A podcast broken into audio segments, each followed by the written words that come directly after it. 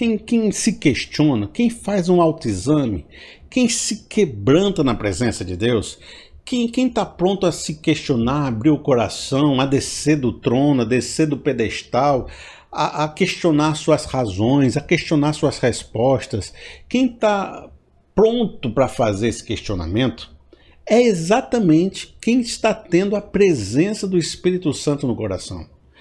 Toda arrogância, todo o conjunto de respostas prontas, toda a altivez, faz parte da inteligência religiosa que trabalha com respostas. Toda inteligência religiosa quer oferecer respostas prontas, fechadas e coisas resolvidas. Questionamentos fazem parte de uma inteligência espiritual. O autoexame, se lembra que lá quando a gente falou no começo da inteligência emocional, a gente falou do, da autoconsciência, de se perceber seus próprios sentimentos? A inteligência espiritual que vem do Espírito Santo, que nos convence da justiça do pecado e do juízo, é também aquela que nos faz perceber o nosso próprio interior, nossas próprias certezas, nossas próprias emoções, elas provocam as reflexões, ela provoca a sabedoria, ela nos faz fazer um autoexame então, amigos, só o fato de você ter essa pergunta, só o fato de você fazer esse questionamento, demonstra que você está mais para uma inteligência espiritual do que para uma inteligência religiosa cheia de certezas. E para a gente se aprofundar mais, vejam só, eu quero mostrar com vocês agora um texto e você vai perceber essas duas inteligências em confronto. Olha, diz assim o texto de Lucas 5:30.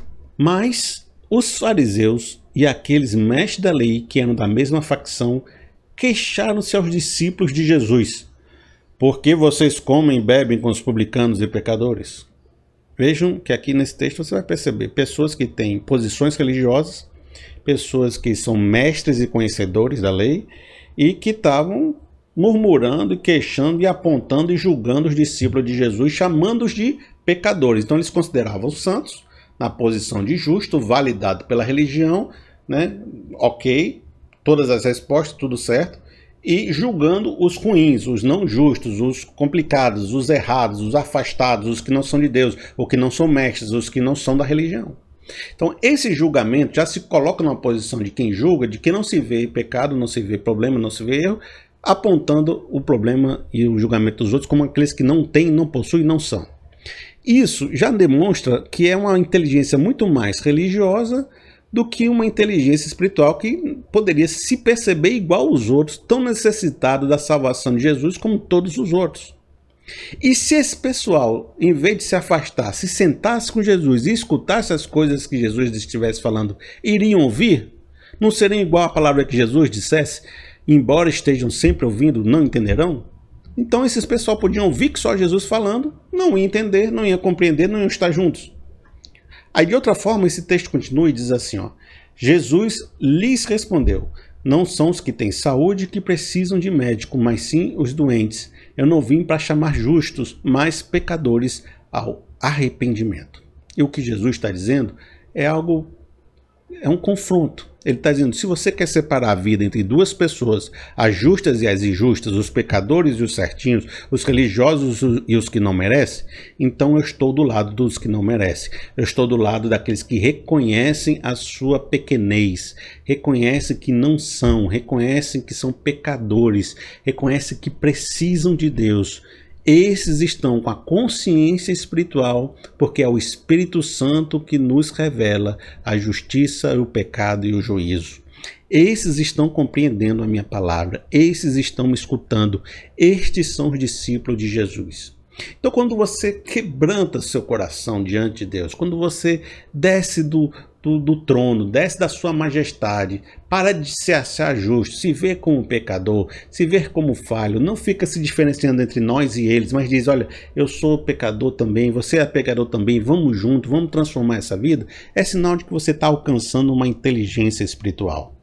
Pois quando estamos próximos da santidade de Deus, próximos dessa luz, todo o nosso interior se ilumina e é possível ver e observar os pequenos detalhes ou as grandes sujeiras que estão lá dentro. Quanto mais próximo da luz nós estamos, mais perfeito nós conseguimos observar as nossas imperfeições.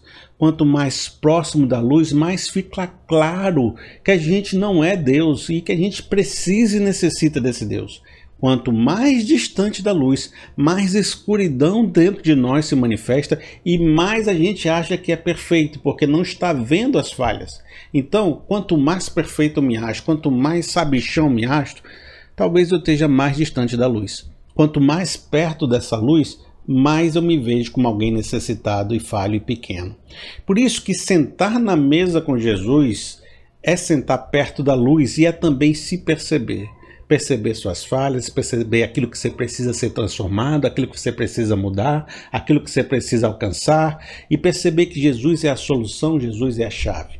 Estar na mesa de Jesus é ter o coração disposto a ouvir Jesus, é ter um coração de discípulo, porque a presença de Deus é um lugar de quebrantamento.